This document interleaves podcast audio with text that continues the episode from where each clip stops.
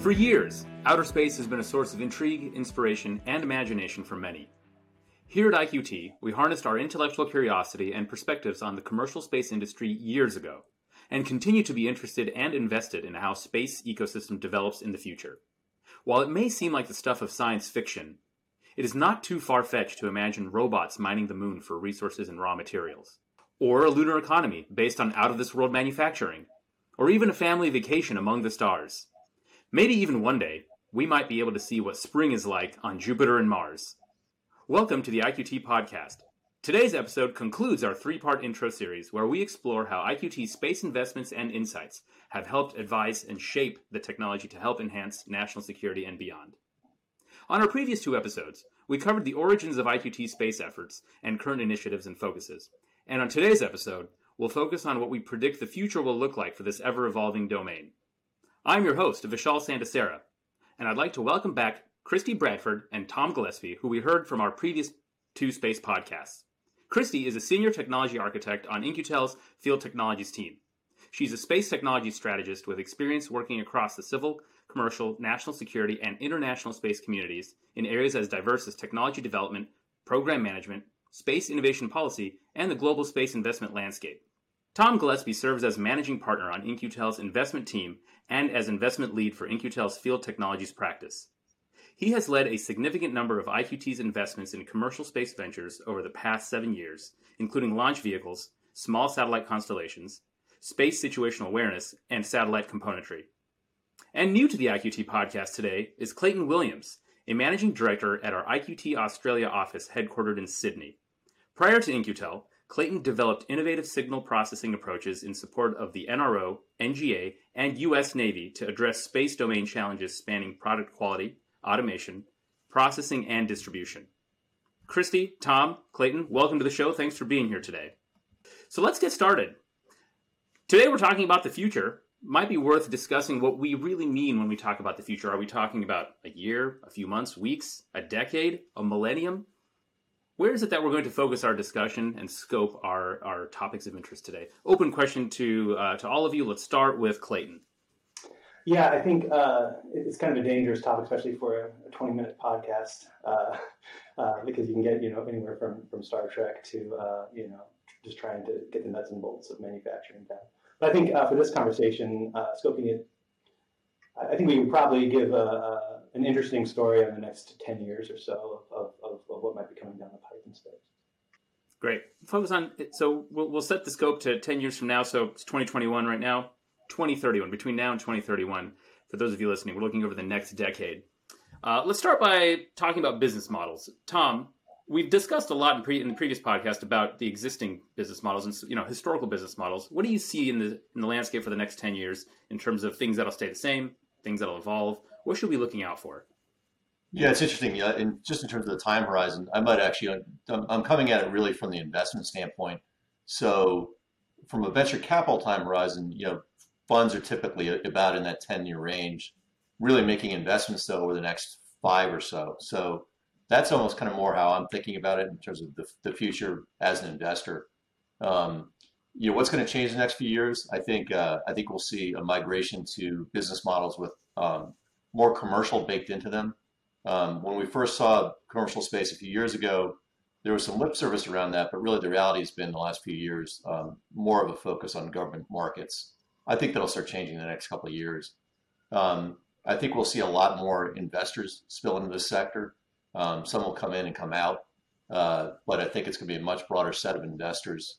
And I think uh, you know we'll we'll see interesting funding mechanisms along the way too. I've seen things like um, uh, you know interesting uses of markets to to uh, fund alternative strategies. So I think we'll see some innovative financing strategies as well along the way here.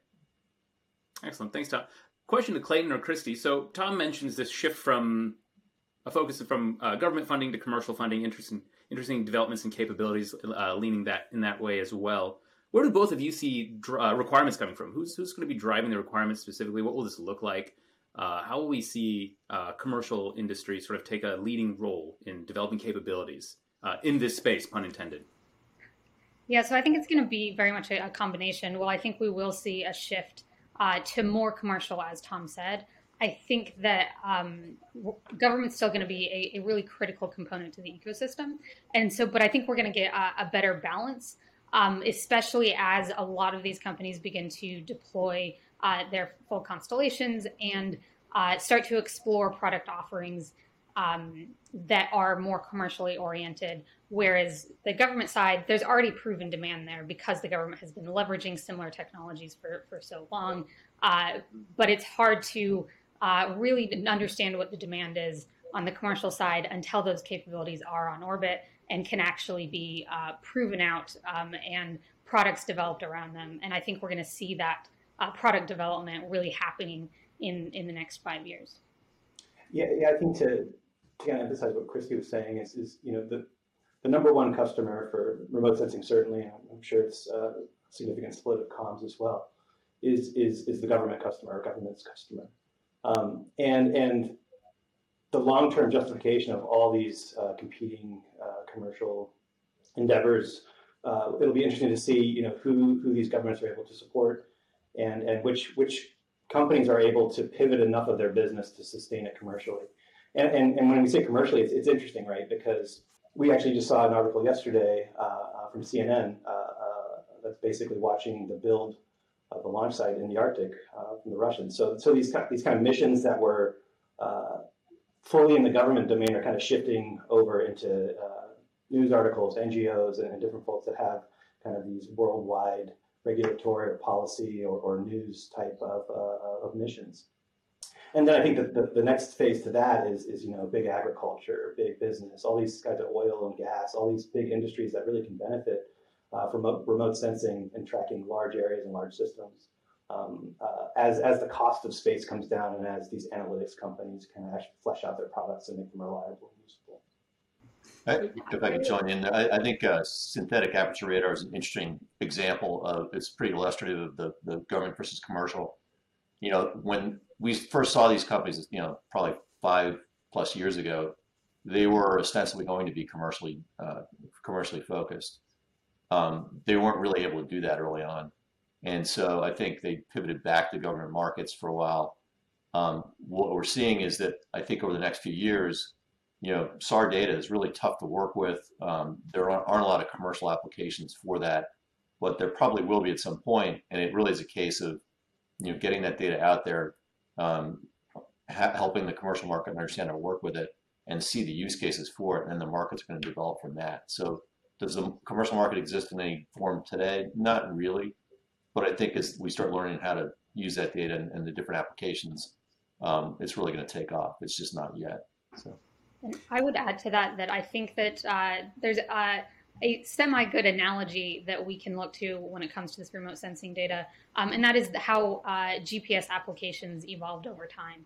Is that when uh, GPS, which obviously was you know it was and still is a, a government um, program, uh, once it was made available uh, to uh, the civilian communities and people could start uh, using it for commercial applications, then it took many, many years for it to develop into the ecosystem we see de- today, where use of GPS is, is ubiquitous and is uh, in basically every industry that you can think of, but it's sort of uh, hidden behind the scenes. Is that I think over time we may see a similar thing develop in uh, from remote sensing data where it becomes uh, used in so many different ways that we often don't even realize that we're using space data in our everyday lives. But it's important to remember it took a very, very long time for GPS data to be used in the ways we see today, and it's going to take a similarly long time for it to mature on the remote sensing side. And Kristi, just to provide a sense of scale and comparison, uh, in your in your GPS example, it's safe to say that uh, perhaps the timeline in GPS begins sometime in the 90s, uh, and roughly from then till now, 20 plus years or so till till mass adop- just ubiquitous adoption and availability. Uh, first of all, is that accurate in relation to GPS? And secondly, would you suggest that we're looking at something similar uh, in, in this regard? Yeah, I, think your, your timing is uh, is accurate. Is that we're looking at about a 20 year t- time period from when the capabilities started to come online uh, to when we see this ubiquitous use. And so I think we're right now at the stage where we're really starting to see uh, a variety of sensing modalities come online at the um, you know level of uh, fidelity and revisit time uh, that um, you know these companies have been talking about for for some time. And so I think we're sort of looking 20 years out from now, which I get is t- 10 years longer than we said we were going to address. Um, but uh, I do think that we're going to slowly see over the next 20 years um, new new applications emerge uh, that are going to um, proliferate the, the use of remote sensing data. A quick moment for our uh, audience. Uh, Clayton, Tom, you both mentioned SAR data, synthetic aperture radar. For our uh, for our listeners, could you define just what that is and perhaps what it looks like and and when, what kinds of uh, what kinds of information SAR data conveys? Yeah, yeah, I'll take a shot at it. Um, uh, it it's basically you send a, a, a, an RF signal down uh, to the Earth. Uh, you get the reflected signal back at the system, and you do that over time. And what you're able to do is construct uh, uh, a short video or an image of, of, of that data uh, as it reflects off of different objects. And so that difference in reflectance can tell you different information about not just the size and shape, but the, the material properties of the objects you're looking at. Um, and what's interesting about it is, uh, uh, you know, that, that doesn't rely on the sun in any way, so you can get the same image uh, uh day, night, or during storms. There's an interesting article, I think, from, from ICEYE that we can probably share that, uh, that shows, you know, this application while monitoring a volcano. And, and that's been one of the uh, largest challenge for remote sensing, even from airborne platforms, because you don't want to be anywhere near it. And so synthetic aperture radar is able to provide you that consistent imagery through the, the smoke, through the cloud, um, day night, um, to kind of track uh, these these kind of natural disasters as they occur. I see. Interesting. Uh, one thing that we mentioned that it's uh, that, that, that is interesting to me is this idea of uh, we, we we took GPS as an analogous example to sort of what we're talking about in terms of the future of the the space uh, ecosystem. This concept of dual use. So you know we we discussed uh, the shift from government to, to commercial, both in terms of funding and and where you know uh, demand will be coming from and where capabilities will be shaped to cater to. Can can one of you describe just what dual use means on behalf of our listeners? Again, this concept of you know something being perhaps invented in one uh, domain and then becoming useful or pertinent to another domain. A little bit more detail there would be great. Sure, I can jump in on that one. So, um, dual use you know, you could define it as simply a technology that has more than one use. But usually, when the term dual use is used, it has a specific connotation, which means that uh, in addition to having a uh, military or national security use, it also has um, some sort of civilian or commercial use. Um, and so that's that's basically the idea of, of, dual use. Is it's some sort of technology uh, that could be used um, for both national security as well as for non-national security applications. Ah, very good. Thank you. So let's talk about challenges. We're, we're, we're, this is a podcast about the future. Something that's really interesting to think about and make predictions on are, are challenges, uh, obstacles, things that'll have to be overcome, or hurdles that'll need to be uh, crossed when dealing with uh, this industry as it grows. What do you see as some of the toughest or enduring challenges that uh, need to be addressed, overcome as we enter the future? Uh, we'll start with uh, Clayton, and then Kristi, and then Tom. Yeah, I think you know the the cliche is space is hard, and I think that you know a lot of a lot of the lessons learned from governments over the last you know 30, 40 years in space may not be fully realized by some of the companies that are that are entering into this space, and that's from you know the, the challenges of, of the manufacturing, the challenges of launch, the challenges of having a system in space that, that functions and doesn't break, uh, and then providing you know reliable software updates to those systems. Uh, it's it's it's really you know I think I'm describing like five startups when I talk about all the challenges uh, that, that, that entails.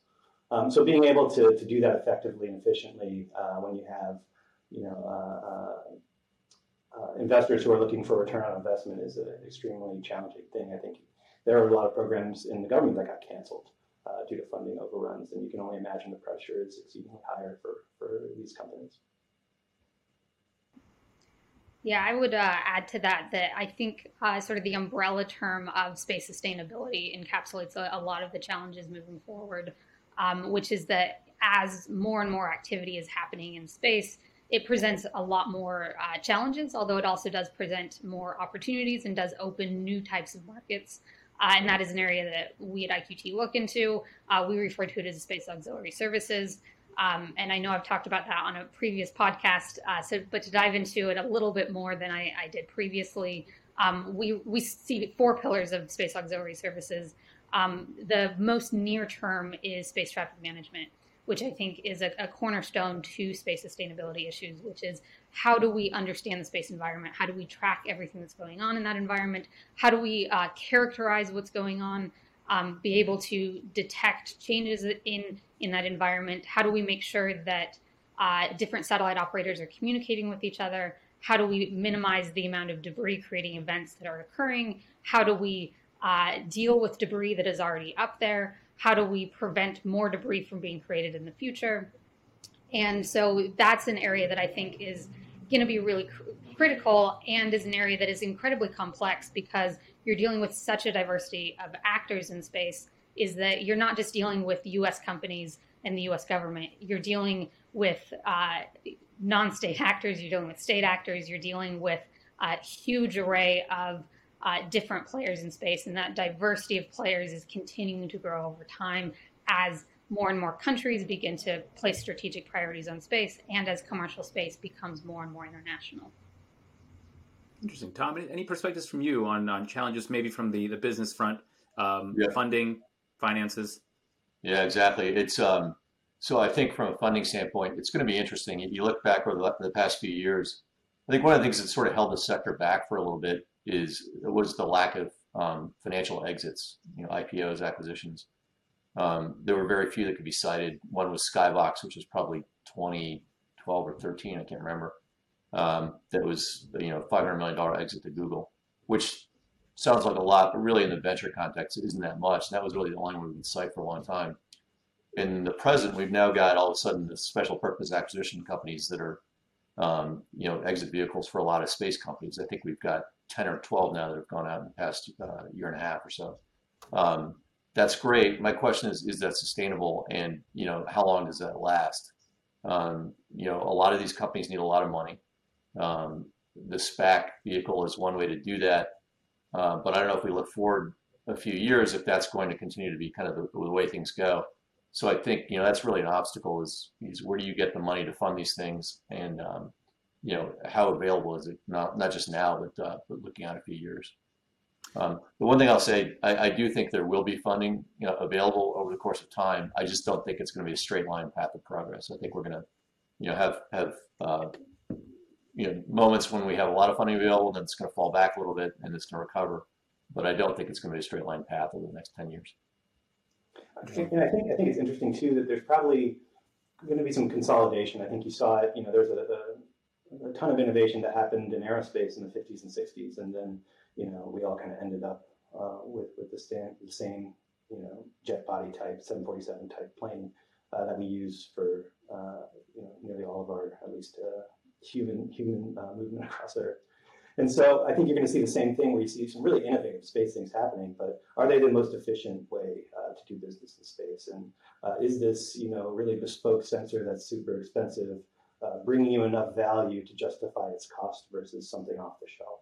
Um, so, so there's all these kinds of questions that are going to play out, um, uh, and it'll be interesting to see uh, how those companies combined uh, go under or, or get acquired by large players in the space. Clayton, you're reminding me of something uh, in in relatively recent history in my life, uh, and that's the the dot com era, the internet dot com era. And Tom, I think you and have had you and I have had conversations about this. It's open open commentary and thoughts on and perspectives on how uh, how similar or different uh, is what we anticipate in the future to occur in the space realm when it comes to companies uh, starting up, getting funded, maybe consolidating, defragmenting, uh, and then operating versus you know not being able to operate. How, how similar is that trajectory looking in the space realm as compared to the internet.com era? I'll tell you very simply. Uh, looking back at it now, of course, uh, I everything was an internet company back then. I, I recall literally everything I saw uh, that that and every, anything anyone talked about was like, oh, this is it's my dot com company. This is my new internet company. Uh, are we going to hear the same thing? This is my space company. I'm doing space. Um, and if so, what are what is it that's going to be meaningful for for something to be a quote space company versus might not be so meaningful?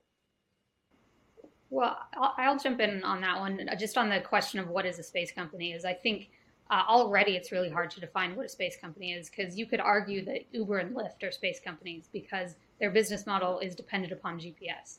Now, no one really categorizes them as space companies, but that shows how uh, ubiquitous space already is. Is that things that we don't even think of as space companies are dependent upon space infrastructure.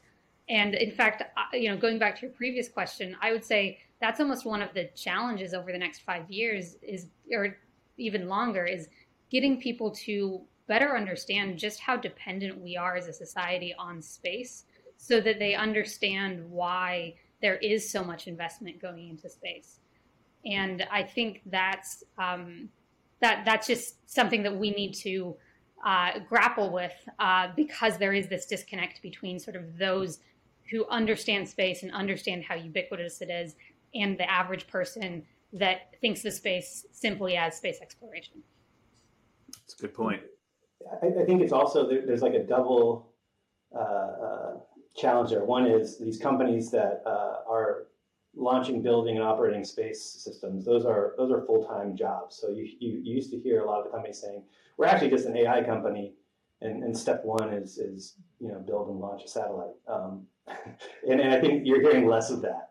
And and to Kristi's point, that that secondary uh, market or those those companies are waiting for uh, the right time, the right price point to develop analytical products on that data uh, uh as a space company, as a space services company here on the ground, just doing software. So there's there's kind of this cascading uh, uh, chicken or the egg problem on, on the timing of when those constellations will be sufficient enough to build reliable ground businesses off of that data.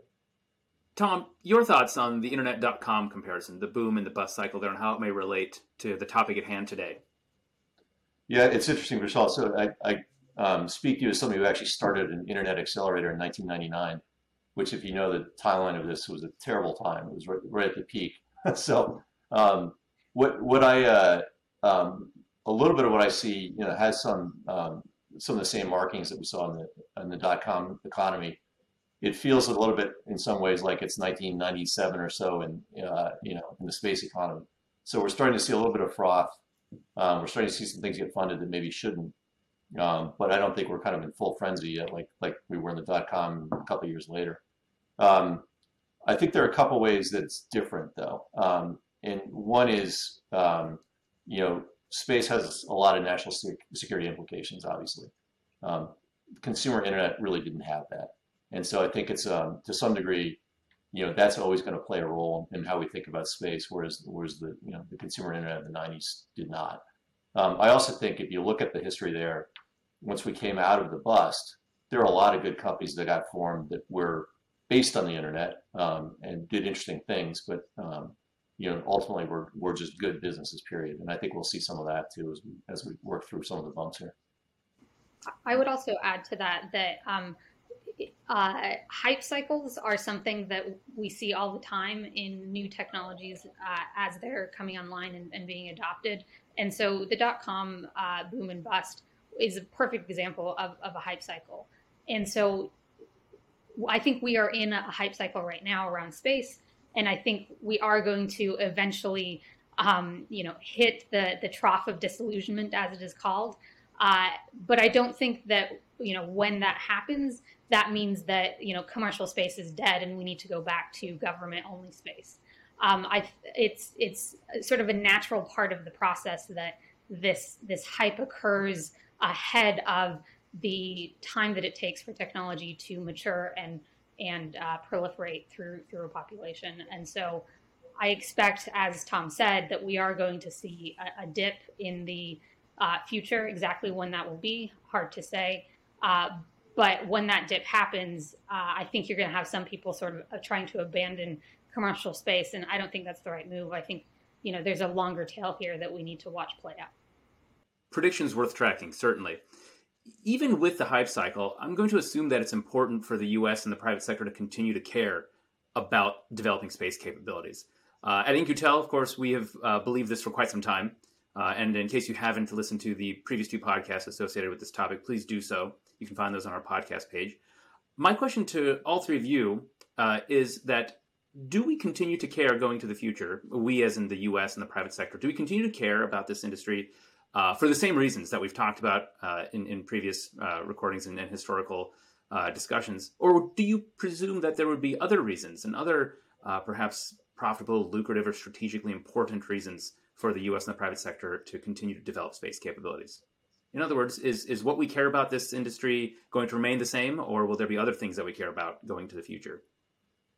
I think maybe I'll touch on the government side and, and maybe let Tom talk about the commercial side or, or the expansion of, of, what government cares about uh, that, that, kind of tends on the commercial side.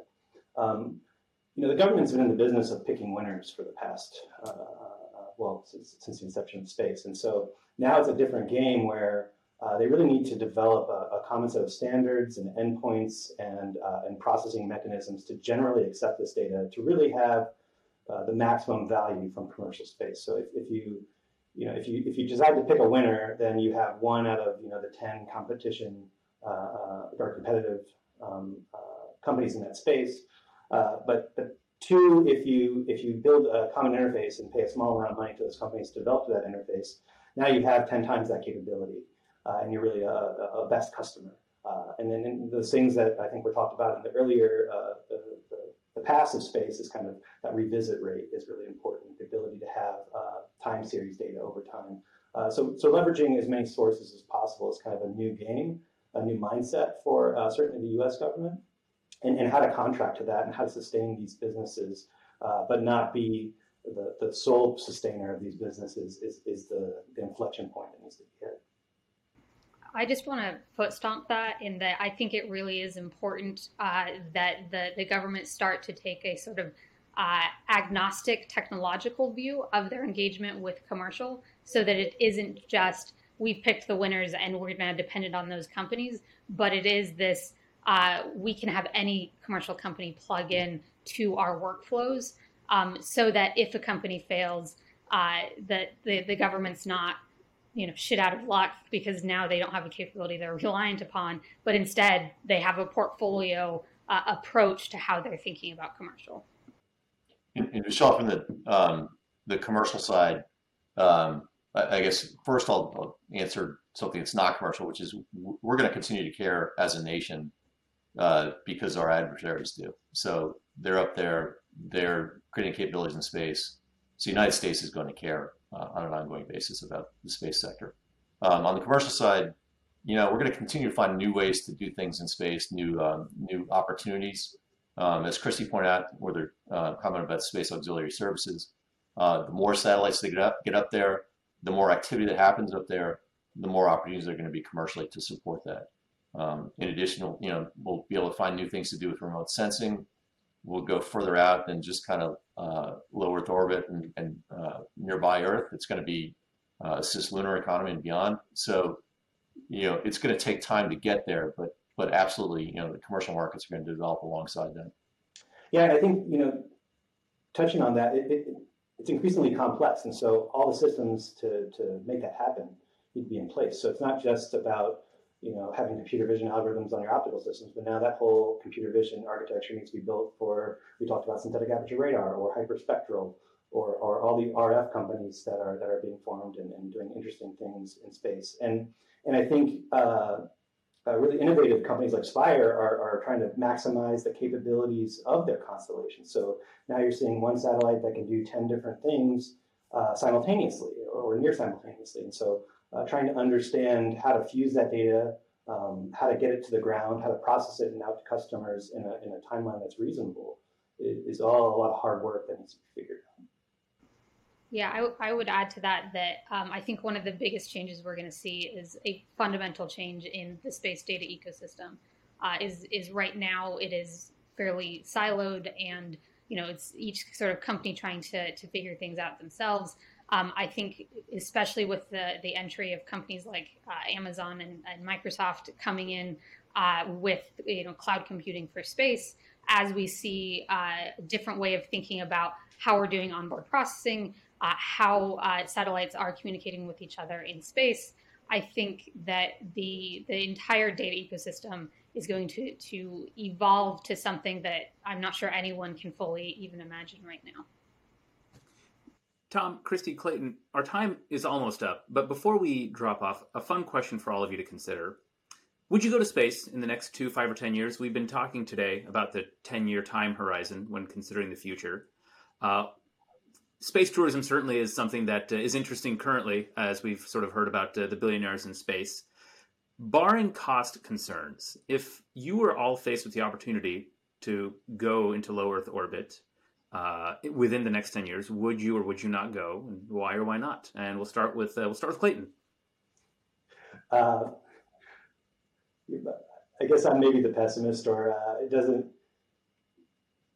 The answer is no. Uh, not two, not five, not ten. I'd rather be on a sailboat. Very good, Kristi. Um, I guess I would say uh, I don't think it's fair to say barring any financial concerns because, in my opinion, that's actually one of the challenges that the space sector has had for so long is that it's all been about well, what can we do rather than well, what can we do within the cost constraints that exist and the economic constraints that exist. And so I think once you put that into the equation, which is a really important part of the equation, uh, then you know, may, maybe I, I would be able to afford to probably not go into space, but maybe a suborbital, or not go into LEO, but maybe a suborbital flight within 10 years. But to be honest, I, I don't know that IQT pays me enough. Tom, you want to be a starman? So, so I'm the opposite. Yeah, I, I, I watched the uh, you know the first uh, SpaceX manned Dragon capsule launch. What I guess a year ago or so. Um, and when I when I saw that, I said to my kids, "Man, I'd love to do that." And so they looked at me like I was nuts. But uh, you know, so so absolutely, uh, it probably depends on the company. I think if SpaceX is offering a ride, I'd probably do it sooner than maybe some of the others. Um, but uh, you know, I, I, I go. I uh, okay, so we've got a, a, a, no, we've got a maybe, and we've got a yes. Uh, I'll, I'll throw my hat into the ring. I'm a I'm a yes after a certain amount of time. I have a I have a hard rule. Uh, after I got burned by the great CD-ROM wars of 1995, uh, I bought a 2x CD-ROM reader, and then like a week later, a 4x came out, and then like a month later, a 48x came out, and I was stuck with this 2x for like seven years. It was the worst. Uh, so for that reason, I, fo- I follow the following rule, which simply is whenever something newfangled comes out, wait five years because it's going to be way better, way faster, way cheaper. My prediction is that we'll see something similar when it comes to uh, space tourism. Tom, Chrissy, Clayton, thank you so much for your time today. I've had a great time discussing the next 10 years of uh, what the future looks like in the space industry and the space ecosystem. Uh, to our listeners, in case you want to learn more about what we've talked about today, I can point you to uh, the other two podcasts in this series, you can find those at the IQT uh, homepage. In addition, we've got a handful of blogs about our space efforts. You can check those out at the IQT blog at iqt.org front slash blog. Thank you all for listening. Thank you to our guests for being here. And we look forward to talking to you at the next IQT podcast. Take care now.